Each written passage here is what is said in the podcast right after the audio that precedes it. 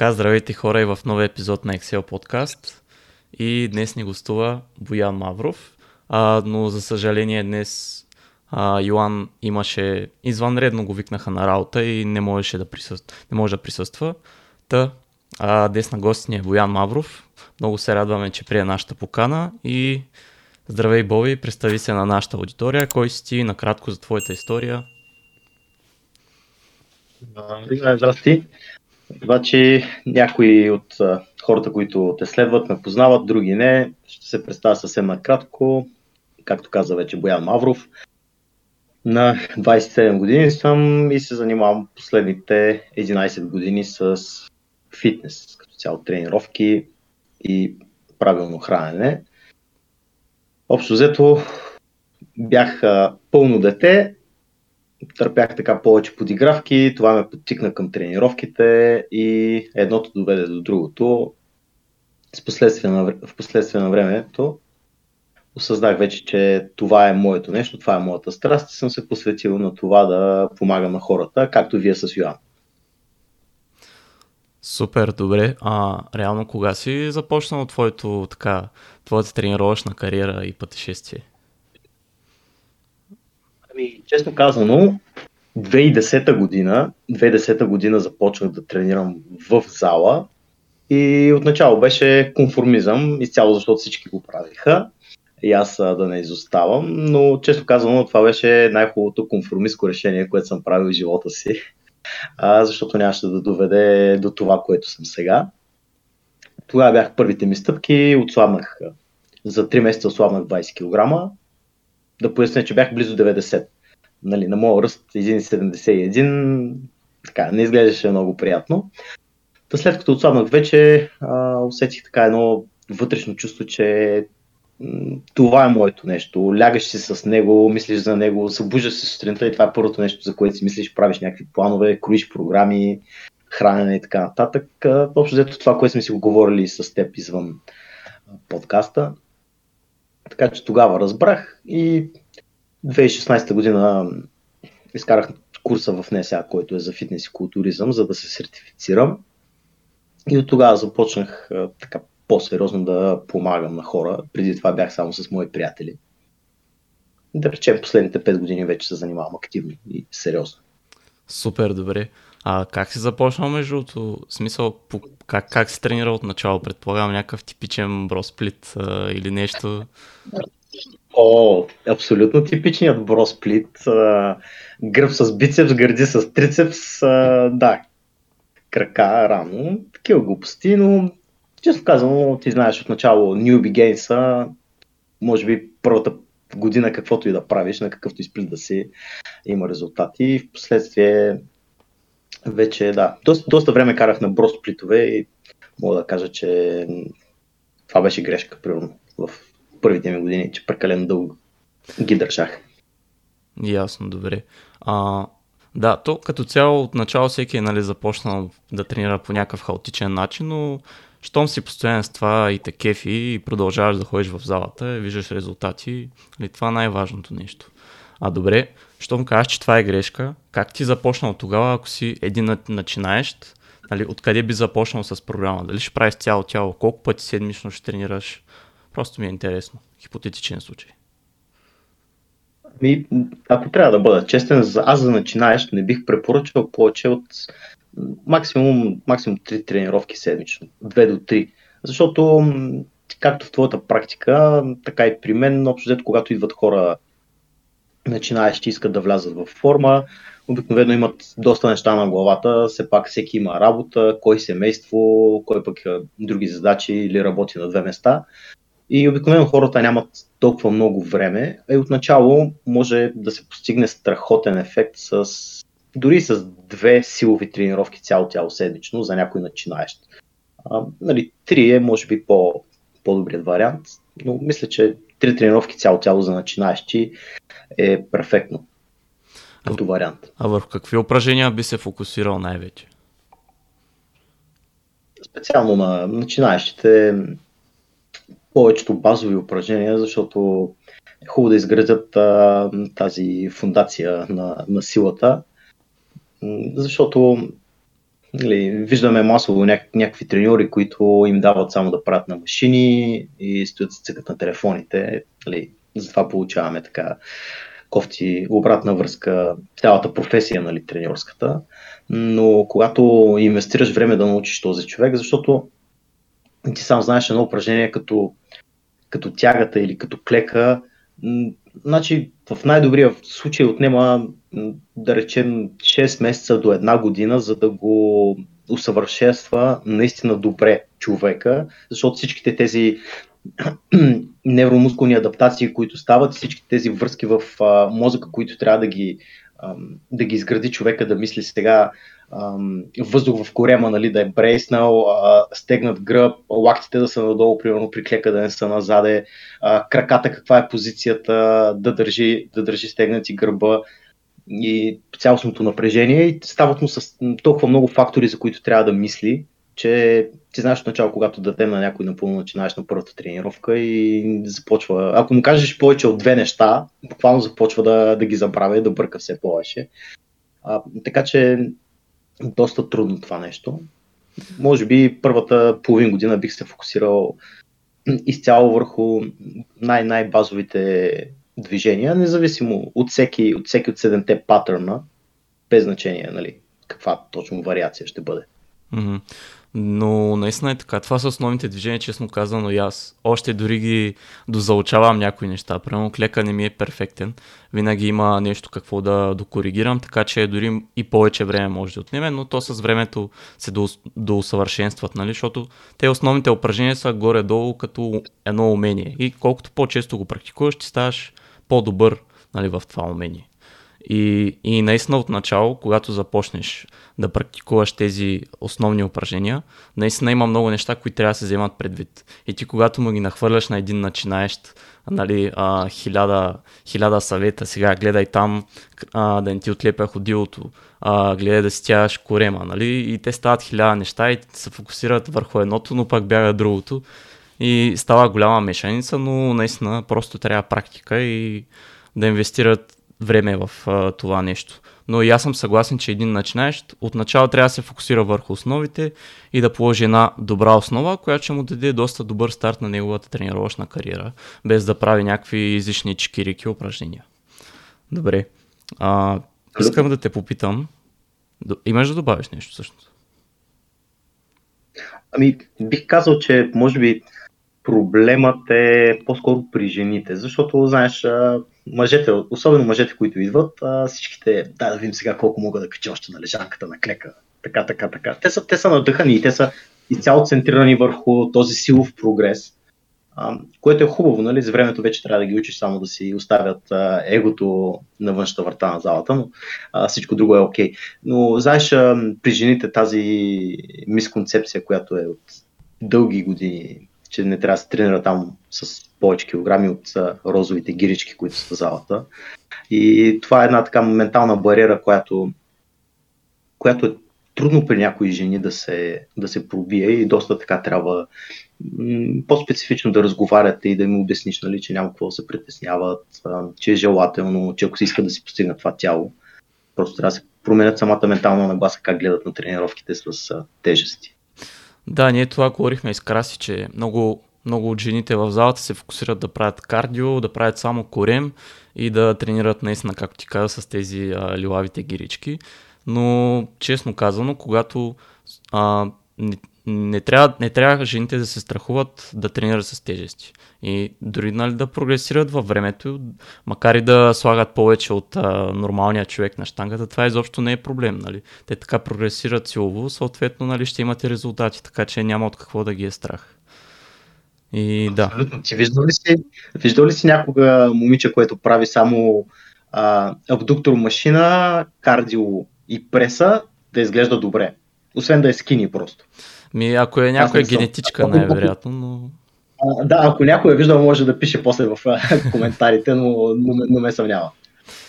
Добре, а понеже сега, нали, нова година, ново аз, всеки има, всеки си поставя нови цели за тая година, дали ще започне да тренира, дали ще започне да се храни по-здравословно. Та, искам да те питам, къде бъркат хората в целеполагането след а, новата година? Дали е това, че си поставят нереалистични цели, дали е това, че а, си дават твърде много и просто къде бъркат хората според теб? Ами, някъде го има това, което ти спомена с а, нереалистичните цели, но честно казано от, от моята практика имам чувство, че повече от половината от хората, които идват при мен, обикновено имат сравнително реалистични цели. Така че не мисля, че това е големият проблем. По-скоро големият проблем е второто нещо, за което споменаш ти. Започват с прекалено много неща. Ти знаеш сам, че трябва нещата да се имплементират бавно, за да могат те да постепенно да свикнат с тях. Нали, навиците отнемат някакво време да се изградят. Не можеш да изградиш всичките навици наведнъж, защото е чисто психически е толкова обременяващо за един човек. Защото ние сега го гледаме от нашата перспектива. За нас всичко е супер елементарно. Но ам, това беше примерно грешка, която съм допускал доста време, че гледах през моята призма само. Но когато се поставиш на така в обувките на един начинаещ и примерно ти си с някаква 9 to 5 job, при което по цял ден си на бюро, изобщо никога не си имал някаква хранителна култура, как да се храниш, такова нещо като, като протеин, знаеш само тия добавките, нали, че се казва протеин. И при тях е трудно, при тях е трудно и затова е хубаво да се, да се, изгражда, да се изгражда тази хранителна култура по повод храненето и по повод тренировките, примерно да се разбиват такива мисконцепции за, за жените специално. Често казвам, аз много харесвам тук. Има една поговорка за една маймунка, която била в джунглата и си беряла грахови зранца. Напълнила си цялата тениска нали, с, и ги държава в тениската граховите зранца и си ги носила. Обаче по пътя пада едно зранце.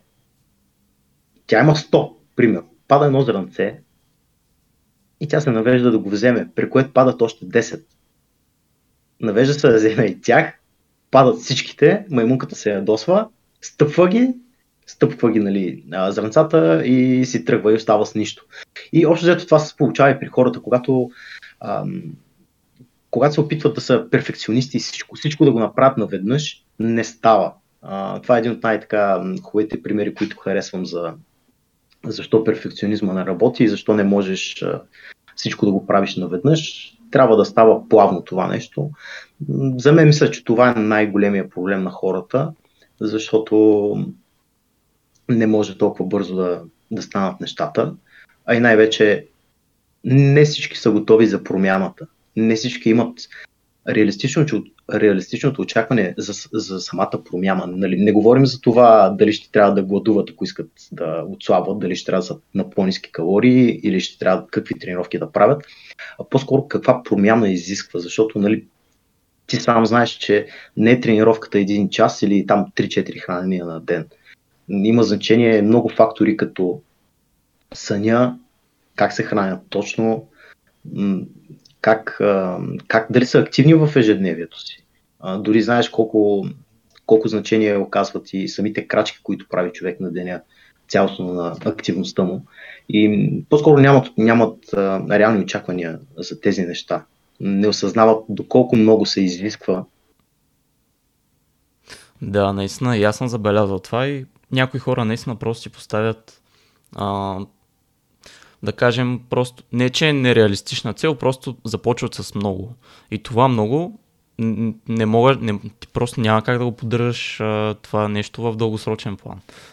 И, и за тях това става на, нали, трудно за поддържане и съответно неустойчиво и се провалят. Така че, ако един начинаеш до сега не е тренирал, то напълно 2-3 тренировки седмично биха били достатъчни. Или просто да започва да еде повече протеин и с времето да градира, когато нали, това вече му стане навик, нали, му стане все по-лесно да го прави, не изисква толкова голямо усилие, оттам вече да а, прогресира под една или друга форма. Дали ще добави още една тренировка, дали ще започне да следи цялостно калориите си и така нататък. Но със сигурност, да, просто някои хора а, едно, че не си измерват целите и не ги проследяват, второ, че не си задават крайен срок и когато си зададеш крайен срок, това те а, държи, а, държи те мотивиран до, до една или друга степен и да, наистина просто хората понякога а, си поставят много високи цели и това не може да го държиш в дългосрочен план. Добре, а какво според тебе спира хората да влязат в залата цялостно? Дали ги притесняват хората в залата, че ги гледат как тренират, а, дали че не знаят какво да правят в залата, но пък са такива егоисти, че не искат да снимат треньор. Какво според тебе ги спира? Всичко това, което каза, често казано, при различните хора, м- първо ще започна с, с инвестицията в треньор. На времето аз също не исках да го правя това нещо, когато започвах. И буквално съм се лутал с години. Може би 3-4 години съм се лутал, вместо да инвестирам и пари, които ще ми спестят толкова много време. Но просто при нас менталитета е малко по-различен на българина. Той това нещо го вижда като, просто като пари, като даване на пари. Той не го, самата призма, неговия мироглед не е такъв, че да, да вижда възвръщаемостта, която ще има от това нещо и да гледа на него като на инвестиция. Така че да, това е едно от нещата. Сам знаеш, ние в момента, за тези, които не знаят, с Румен завършихме един много невероятен курс, който беше доста скъп, но ние инвестираме, за да ставаме по-добри версии на себе си. Така че просто трябва да се приема по този начин. Всяко едно нещо, което човек иска да промени. Иначе да, срамът също, срамът специално го виждам аз при жените, защото жените малко така са по, по-плахи в това отношение. Нали, някой типичен батка в залата, който е м- 2 на 2 и я изгледа така и то момичето, момичето го е страх, буквално. Имам една трени... имам, всъщност те са няколко трениращи, които ходят в студентски град в Фитнес 33 от онлайн коучинга и отначало ги беше страх да слизат долу в мъжката част. И аз такъв подхождам, не, сега това е много хубаво, виж, а, мъжете, мъжете много уважаваме това нещо, като видим някое момиче, че се напъва здраво, а, че прави мъжки упражнения. И минаха така две-три сесии и едното момиче ми каза, Боби, Боби, днеска всичките мъже така ме гледаха. И като ме видяха, че правя примерно някакво упражнение, което е по-нестандартно за жена, нали, от типичните гирички става въпрос. Така че това, това е едно от нещата и другото е при, при пъл, по-пълните хора. А, аз когато бях по-пълен, когато влязах в... А, бях дебел, айде да бъдем честни, бях се наистина дебел. Когато влязах в залата, ме също ме беше срам супер много това преди 11 години, защото а, ти влизаш, не знаеш особено много какво правиш, и нали, вътре има някакви здрави хора, които тренират от а, супер много години, изглеждат добре и ти си някакъв а, там 90 кг само масна тъкан и да, няма как да не те е срам за това нещо. Но често казвам към хората, които, ако има пълни хора, които го гледат това, този подкаст, а, бих казал следното нещо. Няма нещо по така внушаващо респект от това да видиш пълен човек, който е в залата и полага усилията. Аз се възхищавам на тези хора, а не на тези като нас, защото за нас това е изградена дисциплина и ние го правим, защото го обичаме това нещо. Но този човек първоначално още ги няма изградените навици и се опитва да направи всичко това. И за мен това, е, това са хората, които заслужават най-много уважение.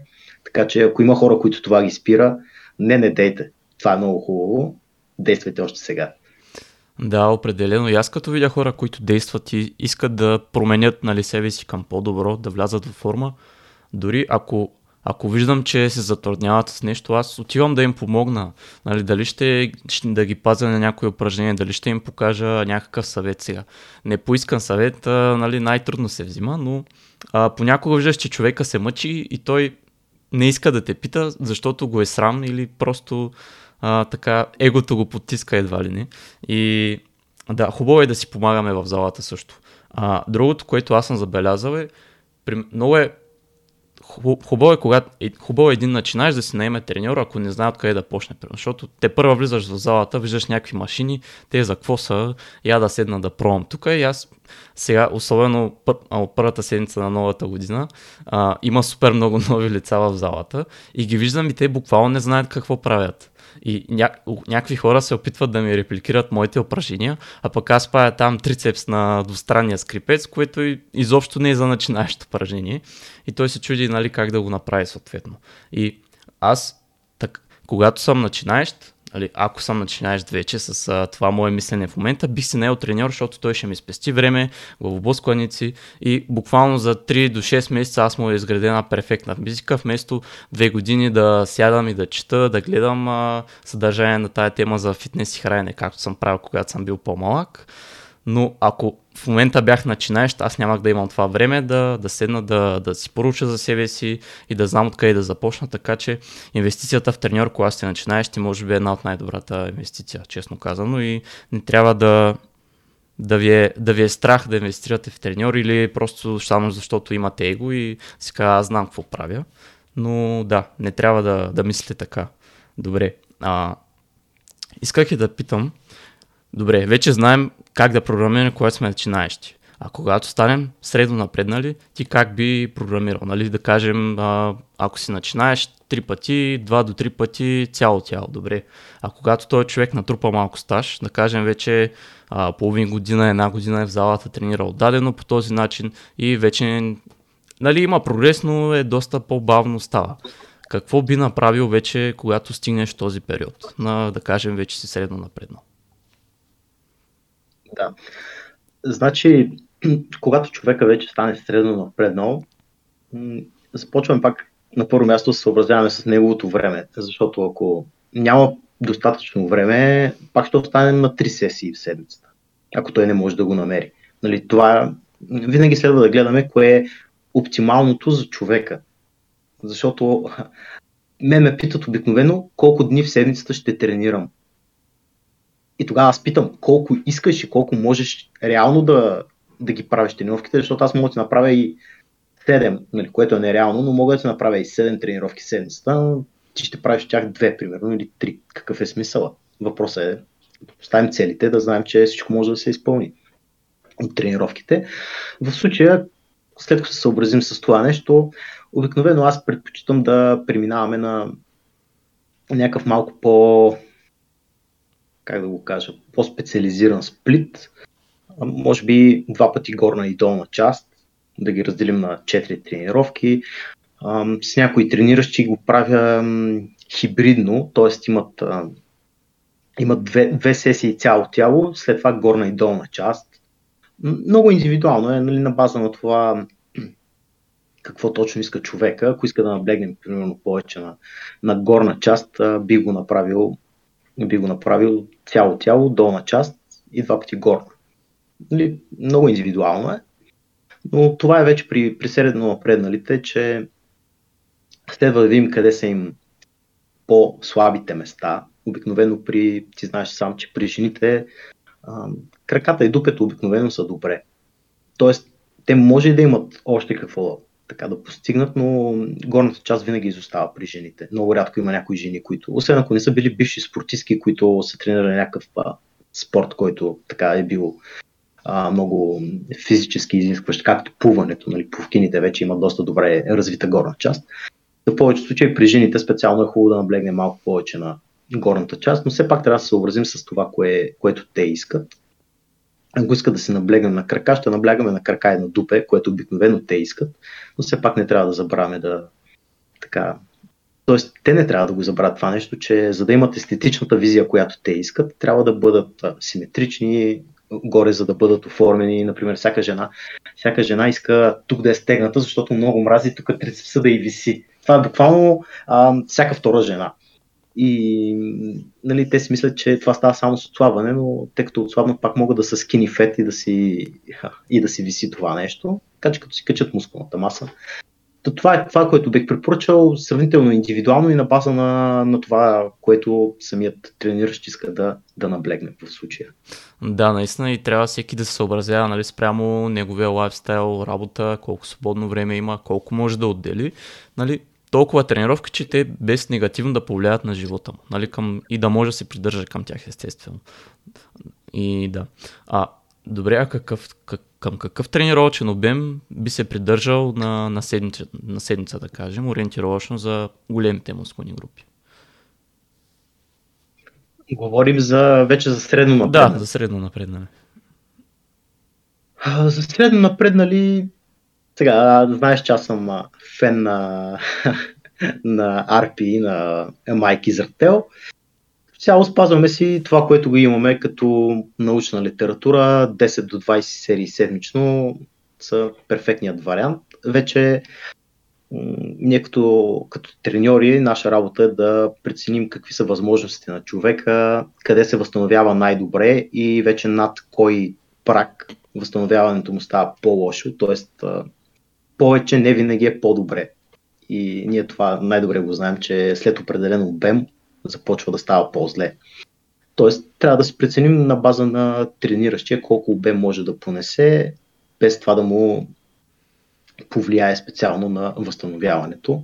Като тук вече идват спецификите между мъжете и жените, защото жените издържат на много, много по-висок обем. Чисто, чисто заради хормоналното ниво, защото при тях, знаеш, естрогена е, а, действа много противовъзпалително и той много помага с възстановяването при тях, затова те издържат на по-висок обем. Така че всичко е пак индивидуално, но 10 до 20 серии и на база на конкретния трениращ и на неговото възстановяване може да сложим един кратък диапазон, примерно ако знаем, че от 12 до 14 серии се възстановява добре, може да използваме него и нали, на база на, на мезоцикъла да, да варираме леко обема. Да, макар че между мъжете и жените разликата е малко тънка, защото забелязал съм, че жените не се натискат толкова. В смисъл, не влагат толкова усилие и като цяло в тренировките си и следователно те могат да издържат дори на още повече. Нали, ако а, решат да се натиснат една идея повече. Да. А... Ами, честно казано, честно казано, това го има, да. Но а, ако, ако жената е с треньор, ако жената е с треньор, който да я натиска, не мисля, че, че това ще бъде проблем. А, имах дори една тренираща Надето, която искаше супер много да се натиска. Тя беше от а, този тип овердуари. Буквално правеше повече, отколкото аз бих и дал някога, но тя идва и го иска това нещо. Нали, колкото и да го обясняваш, постигнахме там някакви, а, някакво средно положение, но правеше нещо от сорта на, на 30, 30 серии дупе седмично. И говорим не някакви изолиращи упражнения, това идваше и от беге клекове, от сумо склад и така нататък. Така че, да, индивидуално е. Да, има хора и в другата крайност. Добре. А, щом вече сме били в тая фаза на средно напреднали и вече тренираме, не знам, сериозни сме година, две, три по този, по този начин и вече да кажем, че сме напреднали. Там вече нещата стават доста по-различни и, и аз смятам, че всеки може да експериментира и да пробва от, от всичко буквално. Нали? Ще са 5-6 тренировки седмично и няма значение кой сплит избере, важното е да му харесва. Как ти програмирал за един напредно? Ами, за един, първо, първо самото понятие напреднал, за мен е доста, доста трудно така да определя на база на, нали, на, на самия стаж, как един човек е напреднал.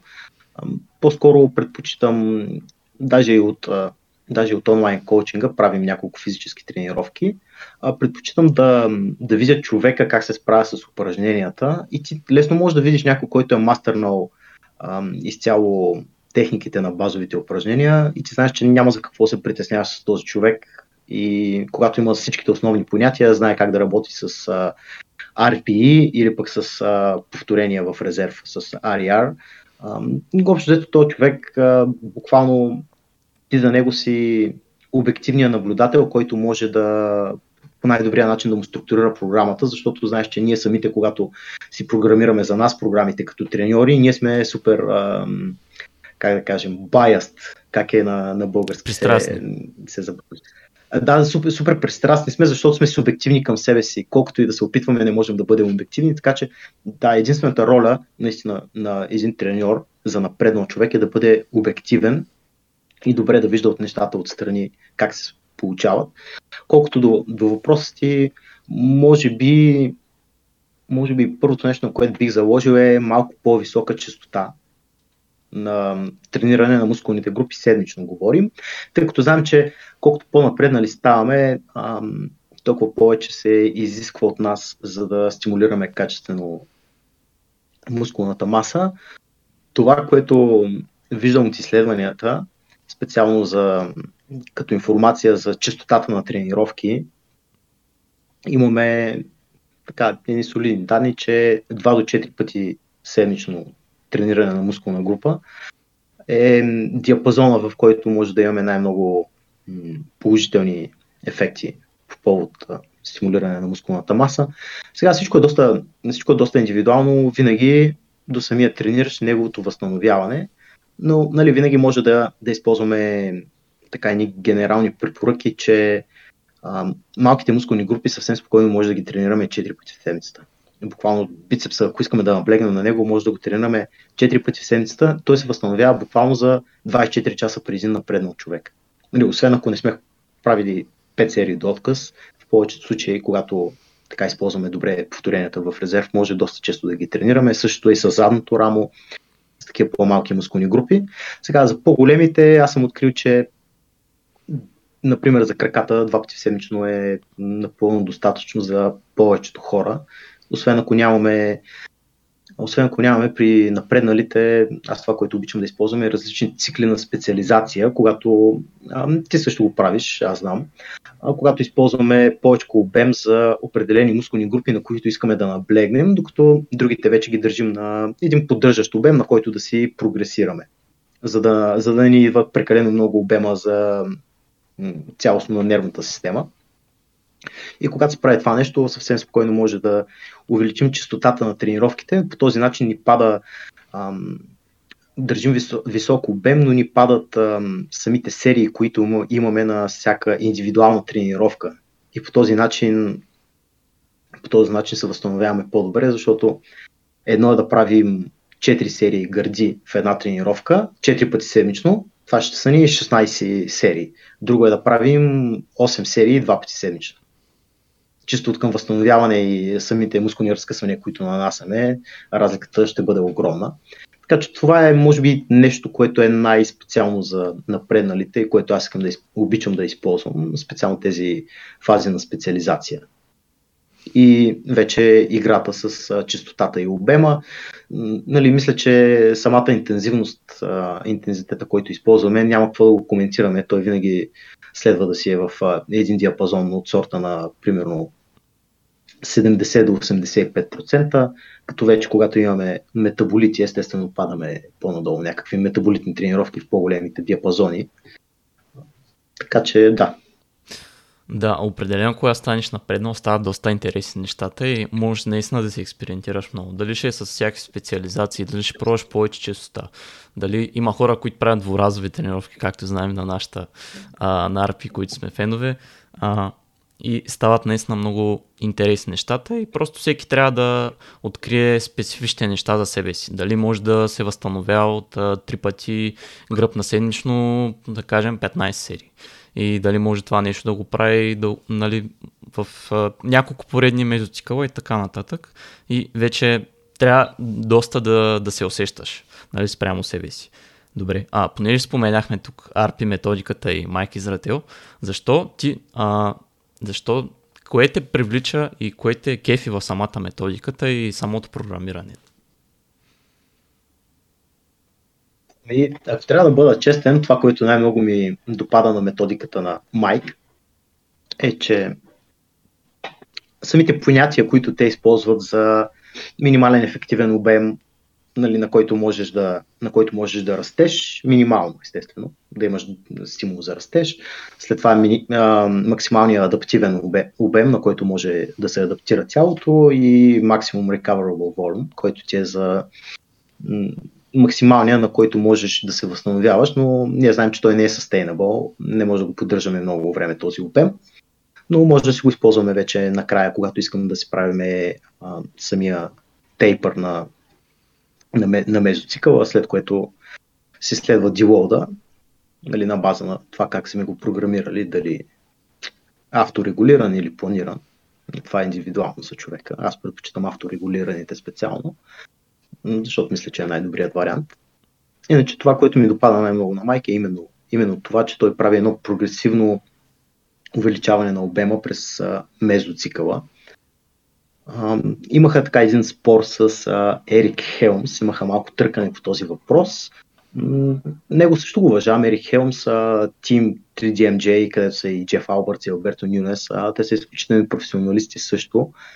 И да, но все пак малко повече клоня към методиката на Майк. Просто тези концепции с MEV, MRV, MAV ми допадат доста и, и съм открил, че това нещо ми е по този начин, използвайки, използвайки ги в моите тренировки, както и тези на моите трениращи, много по-лесно можем да структурираме нещата специално. Като общо взето, ако трябва да бъдем честни за това, истината е някъде по средата. Няма някой, който, който да кажем, да, това е човек, той е прав, всичко е така, както той казва. Истината винаги е някъде по средата. Сега а, виждаш как а, също имаха търкания, майки имаш, имаш търкания с, а, с Касим, с коуч Касим. А, като сега лично, колкото и да харесвам майки, да съм голям поддръжник, Касим е прав в някои отношения. Затова, нали, това пък ни е един урок, че не трябва да взимаме а, всичко за чиста монета и а, въпреки, че хората са големи авторитети, все пак трябва да мислим критично и всичко да го подлагаме нали, на, на преценка, наша собствена. Но мисля, че, мисля, че когато се използват, когато се използва добре самия интензитет на тренировките, примерно както прави Джеф Албъртс, и се внимава с самия обем, може да извлечем нещо като най-доброто от двата свята и да е някъде, да е някъде по средата. Защото сега, ако, ако вземем пример с мен в момента как, как аз провеждам тренировките ми, за себе си говоря, започнах така да клоня малко повече към Каси и Нали, ние сме си говорили с теб евентуално по-нататък и за неговия курс, който е за биомеханиката, защото той много, много специализира в ам, страхотна, страхот, страхотен таргет на конкретната мускулна група и как да я изолираме максимално. Има много интересни, много интересни концепции, примерно, като тази за хипертрофията на ядрото на мускулните клетки като вид хипертрофия, който може да го използваме, нали, освен миофибрилната и саркоплазмената, нали, които са стандартните, за които сме учили примерно на времето и всеки така е по-напреднал е чувал. И нали, той въвежда някакви неща, които доста от хората ги отричат или към момента нали, самите изследвания не са категорични по този въпрос, специално за muscle damage като фактор за хипертрофия, нали, кога е прекалено много, кога може да има някакви ползи, чисто от към пролиферацията на сателитните клетки и това да помага. Нали, Касим ги използва тези неща и все пак виждаме от резултатите, че определено неговите клиенти са в топ форма и доста, доста хора, които примерно като дори Алберто Нюнес а, кара курса и практиката при коч Касим, който говори, че щом един такъв а, напреднал бодибилдър, който се създава от близо 15 години, както е Алберто Нюнес, той, щом той се доверява на него, значи и той самия вижда, че може да научи нещо повече в тази насока. И да, мисля, че не всичко е, не всичко е самите научни изследвания. На времето си бяхме говорили, между другото, с, даже и с а, Никола Томов а, по този въпрос, че а, нали, не трябва да сме като коне с капаци, а, когато видим нещо, че а, че в изследването е non-significant, т.е. че няма прекалено силни, а, силно взаимодействие или да помага по някакъв начин, че не трябва да го използваме, защото все пак знаеш, че учените взимат усредненото, но ако ти си, ако ти си този индивид, който е в едната крайност долу или в другата крайност горе, ти можеш да го използваш това нещо. Нали, има толкова индивидуални неща, както и с самите добавки и с техните изследвания примерно както и цитрулин, аз цитрулин пия от 4-5 години, още преди да излезат така по-категоричните и така добри изследвания върху него, които показват, че може да има бенефит. И даже и към днешна дата има добри изследвания, но пак не е на 100% провнат. И нали, по тази логика не би трябвало да го използвам. Ако се водим само като конесо капаци по изследванията. Та, също въжи за тренировките. Мисля, че всеки трябва да вземе да намери къде е златната среда, затова е хубаво да се следят всички тези хора. За да може всичко това нещо, когато, което ние го учим с теб, ние си го пречупваме през нашата призма, опитваме ги тези неща. Аз сега те първо започвам да опитвам някои от нещата на кочка си, специално за muscle damage и за пролиферацията на сателитните клетки, за да видя как ще действа. И след това вече, след като това нещо ние го изпробваме, ние можем адекватно да видим има ли то приложение в, в нашия коучинг. Защото ако има, ние може да дадем повече стоеност на хората. Да, определено съм съгласен. И това с, а, пример, мен Майк Изрател и Арпи много ми помогнаха с това да започна да си програмирам а, повторенията в резерв. И това ми даде а, като един ориентир, че и а, с като започнах да се програмирам нали, а повторенията в резерв, аз осъзнах, че не тренирам до, с достатъчно усилие. И направо беше като един цял нов свят за мен. Нали? Защото си мисля, че аз тук съм направил до отказ, аз реално имам още 4 повторения в резерв. И, и съм бил такъв, съм живял се едно в заблуда. Но да, и аз съм по-пристрастен към тяхната методиката, но в последно време осъзнавам, че е хубаво нали, да излизаш от този социален а, кръг и балон и да следиш нали, възможно най-различни хора с различни мнения и наистина някъде истината е по средата. Защото, примерно, Майк Изрател и Арпи промотират а, пълен обхват на движение. Докато и сега излиза коуч Касим и казва, ами пълният обхват на движение не винаги е нали, а, оптимален, да кажем. И, примерно, аз сега експериментирам а, с, нали, с а, неговите движения, които са да таргетира нали, различните дивизии на латисимуса и смея да кажа, че за месец и половина аз виждам огромен прогрес. Докато сега аз съм си програмирал винаги с две вертикални дърпащи, две хоризонтални дърпащи и съм правил а, много полдални, много набирания и всичко ми отива горе в, а, в горния гръб, а, нали, ромбоиди, задно рамо и така нататък. А долу стоя просто латисимуса го няма. И сега като почнах да правя това нещо и мен латисимуса и просто гърба ми стана два пъти по-широк буквално за никакво време, така че наистина някъде истината е по средата и съм а, напълно съгласен с това. А, и отделно дори мисля, че сега излезе, не, съм, а, не съм сигурен дали е някакъв мета-анализ или конкретно стъди. А, брат Шон Фелт мисля, че го беше публикувал в Instagram, че а, partial range of motion е по- по-добре в някои ситуации от а, нали, пълен обхват на движение. И, и кочка си веднага го шерна това и, и написа там един по-такъв информативен пост. И нали, че не трябва да постоянно да правим а, пълен обхват на движение, си има определени ситуации, където а, нали, partial range of motion, той е частичния и не пълен, е по-добре в определени ситуации, за да таргетираме нали, конкретния мус, а, мускул и да може той да ни е лимитиращия фактор, а не някакви асистиращи мускули и синергисти. Така че да. А, и аз съм напълно съгласен и аз малко издавах в този социален балон и наистина това сега е пък един друг нов свят за мен и просто си експериментирам от всичко и, и си взимам това, което съм приложил и имам резултати от него. Така че да, наистина ти си специално виж, тук последно време той изцяло промени дори начина по който, по който следва да мислим ние самите за тренировката до отказ. Защото, а, примерно, Майк, това, което казваше, нали, ние много се го уважаваме. Той е страхотен човек, има адски много знания, но това, което казваше, когато не можеш да направиш повече, а, да изпълниш цялото движение технически добре, целият, целият range of motion, това ти е нали, технически отказ. Да. Обаче това, което казва Касим, окей, примерно на лек екстензиите, стигаш отказ, нали, не можеш да направиш пълно повторение. Той ти казва, окей, тогава правиш 3 четвърти. Като не можеш 3 четвърти, правиш една втора. Като не можеш една втора, правиш а, примерно една четвърт. И, и, и нали, той буквално на мен ми преобърна с а, тези неща, може би тук преди около година, е, а, начинът по който гледам примерно на тренировката до отказ.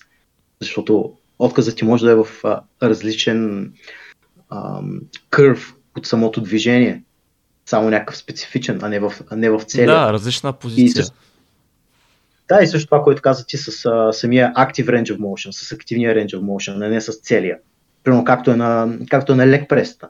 Майк Майк, примерно, на някои, някои от неговите трениращи, например, отлепят таза. И той казва, да, окей, нали, да отлепиш леко таза, нали, стига да не е прекалено много.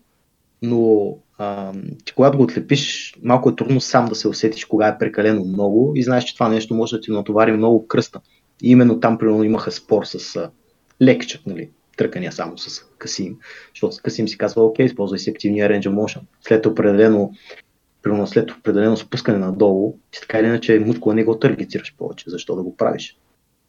Нали, и тук идва вече а, критичното мислене, което, на което трябва да подлагаме всяко едно от тези неща. Да, да, но съм забелязал, че винаги ще си има някакви лагери и всеки ще си а, ще се ще се персонализира с конкретен лагер, но няма, няма лошо в това да, да пробваш от всичко, да видиш кое работи за теб и да го прилагаш това, кое те кефи. И, и да не башваш нали, останалите методики, нали, че това нещо не работи, само а, пълен хват на движение и а, чикирики обем работи. Нали?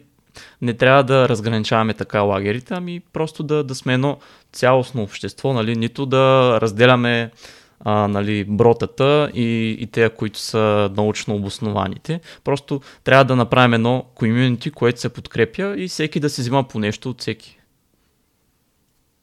Да, наистина съм, наистина съм съгласен с това нещо. Това е важно, защото всеки може да си изложи доводите за едно нещо и другия да каже, окей, разбирам те, не съм съгласен с това за себе си, но те разбирам и уважавам нали, мнението ти смисъл, ти си тренирал, примерно, майки е тренирал, да речем, 5000 човека и хората имат страхотни резултати.